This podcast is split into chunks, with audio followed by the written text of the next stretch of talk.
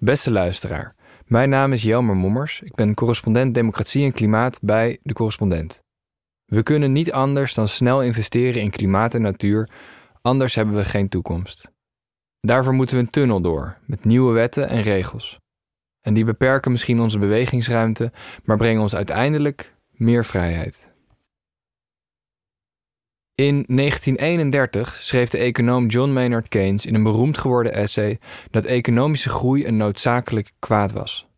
Hij schatte dat er nog 100 jaar van nodig was, nog één eeuw van toenemende bedrijvigheid en hebzucht. Daarna zou de wereld zo rijk zijn dat iedereen het grootste deel van de dag kon gaan luieren.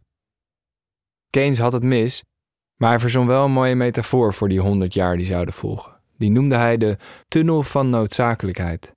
De mensheid moest er even doorheen, maar na de tunnel zou onze horizon weer breder worden en zou het daglicht van de vrijheid ons ten deel vallen.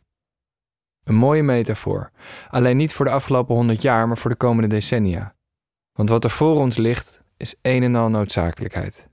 We kunnen niet anders dan snel investeren in klimaat en natuur, anders hebben we geen toekomst. De tijd dringt omdat actie al te lang is uitgesteld. Het is oorlog in Europa en het geld raakt op. En toch moeten we de tunnel door. In een tunnel heb je weinig bewegingsruimte en de richting waarin je reist is ook al bepaald. Dat kan benauwend voelen. Sommige mensen ervaren de tunnel als een fuik waar ze in worden gedreven door een elite van havermelk drinkende klimaatdrammers. Je hoort dat geluid doorklinken bij de demonstrerende melkveehouders die doen alsof de democratie zal sneuvelen als zij worden uitgekocht. Je hoort het doorklinken in de twitterlijke pesterijen van een telegraafjournalist die grote borden vlees eet en zich daarbij hardop afvraagt of de klimaatgestapo nu achter hem aankomt. En het klinkt zelfs door in de woorden van de Duitse bondskanselier Olaf Scholz, die zei dat klimaatactivisten die een debat onderbraken hem deden denken aan bruinhemden. Mensen die weten dat het klimaat om een tunnelvisie vraagt, worden gemakkelijk weggezet als gevaarlijke antidemocraten. Er moet zoveel van ze en er mag zo weinig. Maar als ingrijpend klimaatbeleid je tegenstaat, kun je dat ook gewoon zeggen zonder over vrijheid te beginnen. Want vrijheidsbeperking is een inherent onderdeel van een democratische samenleving. Je moet een zorgverzekering afsluiten, je moet een autoriem om. Je mag ook niet naakt door de bioscoop rennen terwijl je roept dat alleen Stanley Kubrick wist hoe je films maakt. Regels en wetten horen er in een democratie gewoon bij. Om klimaatverandering en andere milieucrisis aan te pakken, zijn veel nieuwe strenge wetten nodig. Maar daarmee duwen we onszelf geen fuik in, daarmee bevrijden we onszelf. We bevrijden onszelf uit de malle situatie waarin we nu zitten. We weten nu precies welke productie en consumptie eigenlijk niet meer kunnen, maar gaan er toch gewoon mee door.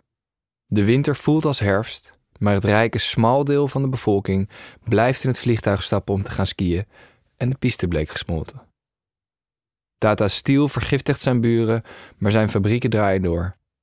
We weten dat veel normale producten in de supermarkt de planeet naar de knoppen helpen, maar ze liggen daar nog steeds en we gooien ze nog steeds in ons mandje. Oh, wat zijn we vrij om onszelf de afgrond in te storten. Willen we het milieu niet onherstelbaar beschadigen, dan moeten we de tunnel in. Daar is niets antidemocratisch aan. Zelfbegrenzing is geen onvrijheid.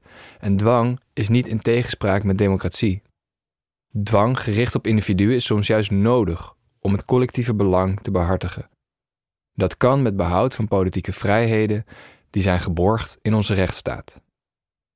Zo gaat Utrecht bewoners van de wijk Overvecht dwingen om van het gas af te gaan en Nederland is nog steeds een democratie. In Denemarken wil een parlementaire meerderheid dat boeren belasting gaan betalen voor de broeikasgassen die ze uitstoten. En Denemarken is nog steeds een democratie. In de EU mogen na 2035 geen auto's met verbrandingsmotoren meer worden verkocht en de EU is nog steeds een gemeenschap van democratieën. Dus laten we niet doen alsof de samenleving haar vrijheid verliest wanneer die milieuproblemen serieus neemt, alsof dan de klimaatgestapo aan de macht komt. Dat je in een tunnel niet links of rechts kan is ook geen vrijheidsberoving. Het is gewoon een consequentie van hoe de dingen zijn.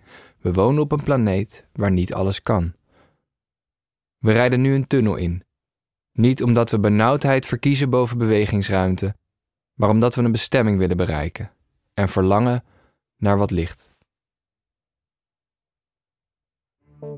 Het is de missie van de correspondent om voorbij de waan van de dag te gaan Onze correspondenten voorzien het nieuws van context en schrijven over de grote thema's van deze tijd. De correspondent geeft me de vrijheid om mijn nieuwsgierigheid te volgen en de tijd om verhalen te schrijven. En zo probeer ik onzichtbare structuren zichtbaar te maken en een andere kijk te bieden op debatten die het nieuws domineren.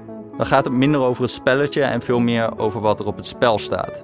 Vanaf dag 1 zijn onze artikelen, boeken en podcasts gefinancierd door onze leden. Volg ons op onze journalistieke zoektocht. Overweeg eens lid te worden van de correspondent. En maak daarmee samen met ruim 70.000 anderen onze onafhankelijke journalistiek mogelijk. Dus word lid van de correspondent.